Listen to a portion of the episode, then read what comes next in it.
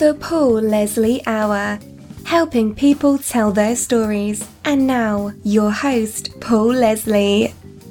Hey, it's me. Steve Dorff is joining us.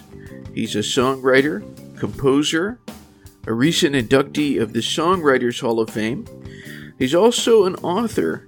His autobiographical book, I Wrote That One Too A Life in Songwriting from Willie to Whitney, was published in 2017. To tell you about some of the artists who have recorded Steve Dorff songs Barbra Streisand, Celine Dion, George Strait, Kenny Rogers, Anne Murray, Garth Brooks.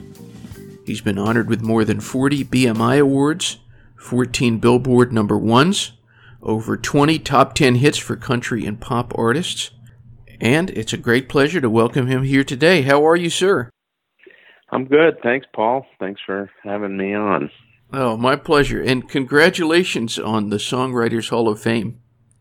Oh, thank you. Thanks so much. It was last week, and I'm still uh, still on kind of a high from that evening. It was just uh, just an incredible night. What was that like for you to have your name among all the great composers and lyricists going back from people like Irving Berlin to Paul McCartney, and among Yeah, them Steve Dorff? Yeah. it's uh, it's still kind of surreal to me, but um, it, it was you know it, it's just an honor that that's pretty much undescribable. Uh, uh, it was what I've been working for my whole career uh, without really even consciously doing that, and uh, and then when when that moment came when they inducted me, uh, it really hit. It was uh, extremely emotional, and um, I think it just celebrates the uh, entirety of a career, and um, as opposed to you know just having a hit and maybe getting nominated for an Emmy or a Grammy or uh, for a one a one time thing or a give in a given year. This this is kind of a lifetime achievement that, uh, like you say, is uh, being included in in a group of iconic songwriters. Um, it's just uh, it's an amazing an amazing thing. Very, I'm profoundly grateful. Well, it is deserved. Thank you, thank you. So, as I was listing all those artists, and these are huge recording artists, legends themselves who have recorded your songs, it makes me wonder do you have a favorite genre? Because these artists, they span all genres. Yeah, I, I you know, I I've been asked that a lot. I, I when I sit down and, and write a song, I'm I'm usually not thinking genre. I'm usually not even thinking artist. I'm I'm just trying to write what I'm feeling and come out with the with the best song that I can, and then hopefully someone great wants to record it, and I think that's what slots it into a genre. Um, I've had songs, the same song recorded by artists that uh, were R and B, were country, pop, uh, and and I think what what makes that genre is the artist who records them, and of course the production and the sound of the record.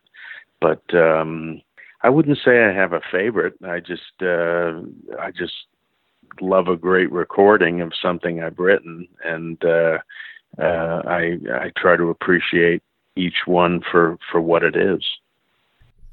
Something that you mentioned a couple times in the book was something along the lines of that a great song is going to find a way.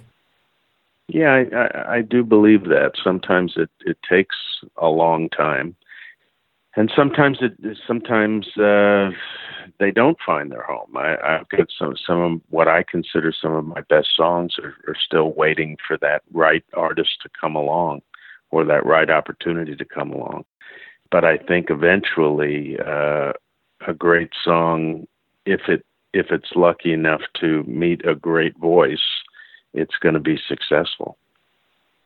Another thing that you mentioned in the book that I thought was very interesting was you said that you believed a great song, if it was a truly great song, it could be arranged or interpreted by an artist in any genre, if it was a truly great song, and it could fit in any genre. Yeah, I, I think going back to what, what we just talked about a little while ago, I, I, I think that's totally true certainly with with my songs, a, a song like "I Cross My Heart," which was a huge hit for George Strait in, in the country genre because George is the king of country music, uh, was recorded eight years prior to that by Bette Midler in a purely pop way. And before that, the demo was done in a very Boyz II Men style arrangement. Uh, the very same song with the very same chord structure, exactly the same lyric and exactly the same melody. So it's it's really a matter of uh, that magical medium, being married to that magical voice that's going to, you know, uh, make people, you know, re- that's going to resonate with with the audience, and uh, and that's what defines the genre. I think you know, I Cross My Heart will always go down, I, I suppose, as a big country song, but uh, it wasn't intended to be when when I wrote it. We're talking with songwriter Steve Dorff. He's the author of the memoir I Wrote That One Too. And I wanted to ask you, what inspired you to want to write this book? Well, I I I really had didn't have any aspirations to write a book. Uh, hell, I I have enough trouble writing a four minute song. But I was doing one of my uh, evenings with Steve Dorff, where where I tell the stories uh, behind the hits, and then I play them. And um, after I finished one of the shows, uh, a woman came up to me and and said, "You know, you really don't sing very good, but boy, your stories are fun. You should write a book." and I just kind of laughed laughed it off and said, "Well, if you get me a book deal, I'll write a book." And um, and sure enough, six months later, she called me. She was a literary agent, and she said, uh, "You better start writing." And um, and once I did, I, I found it a very very cool process. Uh, I, I threw myself into it for about a year, and uh, just tried to relive all the stories behind all the songs and make it as entertaining as possible and and give a behind the scenes look at uh, how all of these songs have their own journey and there is a, a very fine line between uh, great success and, and dismal failure and uh, so that's kind of where the book came from was there anything you learned as a result of writing this book something you learned about yourself? Yeah, I, I think so. I, I uh, well, first off, I, I learned that I could do it. Uh, I really, you know, it was a different form of writing, but it's basically storytelling, which which I enjoy doing, and um, I just did it in much more detail in the book. And um, I I revisited a lot of things that I didn't really want to revisit because uh, when you write a, a kind of a tell-all autobiographical memoir, you have to cover some of the not so fun stuff as well as the as the fun stuff and and so going through that it was it was pretty cathartic experience and um and healing in some ways and uh and when I was finished, I just felt a, a real sense of pride that uh, that it came out so well and it's being received so well by people in the music business and not. So it was just a really, really good experience. One of the things I liked about the book was there were things that you you maybe could have left out to maybe be I don't know politically not politically correct, but to be uh, to you know what I'm trying to say. Well, yeah. The, the, instance I'm talking about is when they were making the movie Pure Country. There's this little mm-hmm. story mm-hmm. about you go into this restaurant or bar, and this guy he kind of makes a snide comment. He says, "Leave it to you know, how about this? They finally make a movie called Pure Country, and look who they bring in. You're from New York, right. by the way. I think, yeah, I, I think that was a slam against a guy from Hollywood, a guy from California, who uh, you know has done film and television. And there's a movie called Pure Country, and they don't go to Nashville to get country writers to write the songs. In in fact, a lot of the songs in the movie were written by great Nashville writers. I just was hired to be the the conduit between film and records because I sc- scored the movie as well as understand the mechanics of music for film and um but yeah it was kind of an uncalled for snide jealous based comment and I just kind of shrugged it off as that do you think that there is a somewhat closed thing in Nashville? Um, I always did. Yes, uh, there, I, I think uh, for a long time it was a very good old boy scenario there. That if you didn't live there, you weren't totally accepted.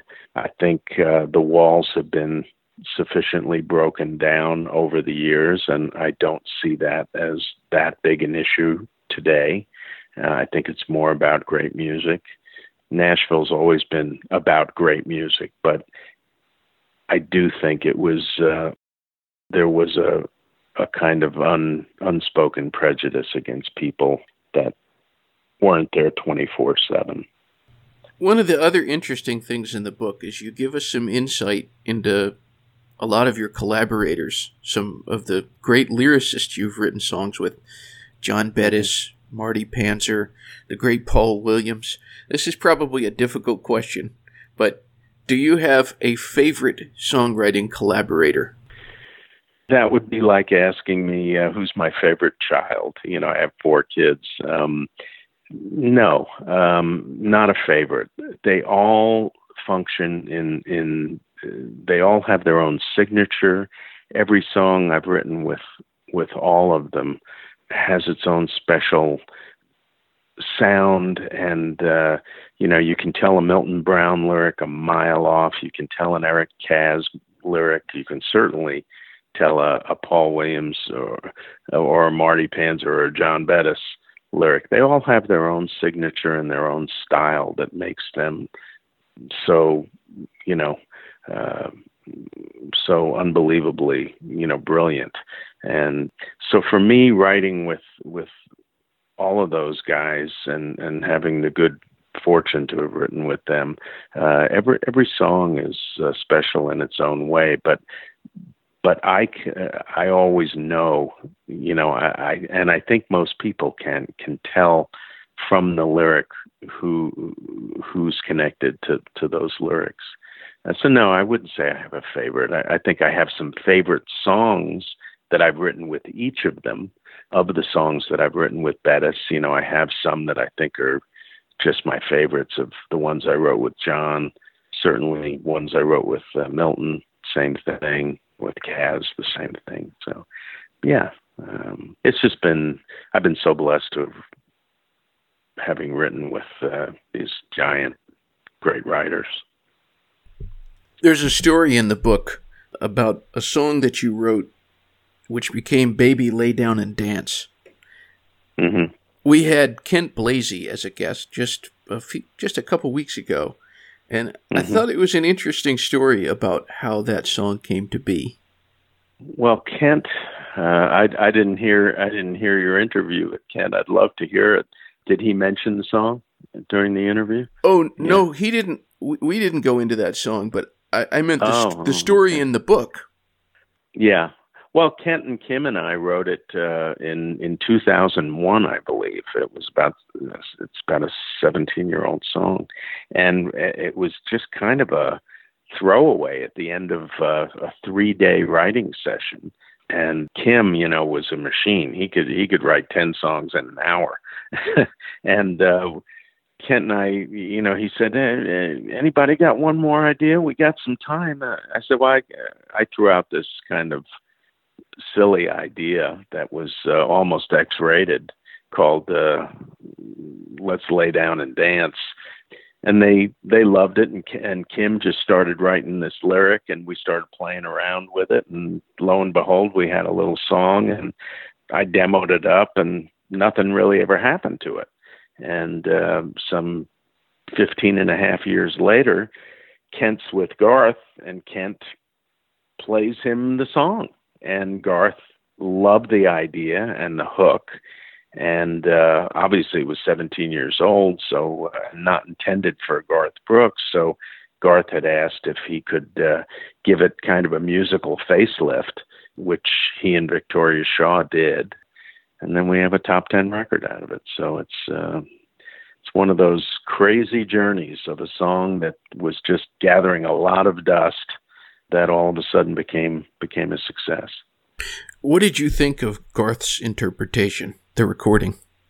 Oh, I thought it was cool. It was he cut this track that was kind of like a Doobie Brothers kind of vibe. Uh, it was just very progressive for Garth, I think, and uh, and a really cool record. You know, was, I loved it in the book that you wrote, if you go through the, there's a section in the back of discography and accolades, and mm. it is just mind blowing. All of the artists who have recorded a Steve Dorff song. It's like who's left? You know, you had Merle Haggard, Ray Charles, Ray Price. I mean, Glen Campbell, as we mentioned at the beginning, Barbra Streisand. So I want to know from you who would you like to see record a Steve Dorff song that hasn't yet? Oh, there's there's several. Uh, Josh Groban comes to mind. Keith Urban comes to mind. Rascal Flatts, just great voices. You know, I love great voices, and and uh, Demi Lovato comes to mind. You know, there's still a bunch out there that that I haven't had record one, so um, uh, it, it kind of keeps me going. Has there been a reaction to the book that was surprising to you?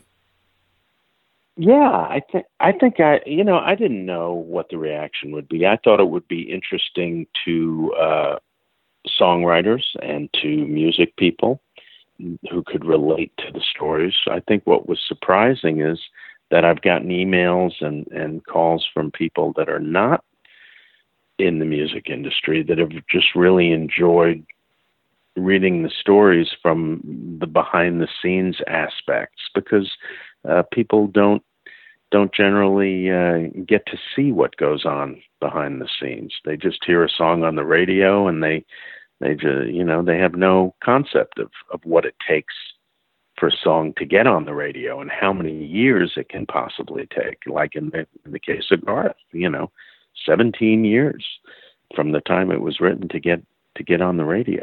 And so I've been surprised. I think most that that people that uh, are not in the music business have really gravitated to the stories in the book and have really enjoyed enjoyed it. So, what would you say is the best way to deal with hardships. Anyone who undertakes the entertainment business, there's going to be some disappointment. What did you find oh, was oh, the best way of, you know, the frustration that has to come to, with anybody in the arts? Yeah, well, I think it, it's life too. I, I think you know every every day poses its challenges, whether they are small or whether they're serious. And um, I think I approached the music business disappointments, of which there were many, uh, the same way I approach hardships and uh, disappointments in life. I just kind of, you know, take a deep breath, uh, try to pull myself together, and uh, put my head down and and go on to the next day and try to make it better. Um, there are there are some things that I've experienced, obviously great loss that uh, you can't really do that with. Uh, you know, it's uh, losing my son Andrew, for instance, uh, was like taking one of my arms off. But you learn to live with one arm, and and that's that's pretty much the way the way I deal with uh, disappointment in general. Hmm. I wanted to talk a little bit about this upcoming project. I've heard that you were brought on to write the music for a Murphy Brown revival.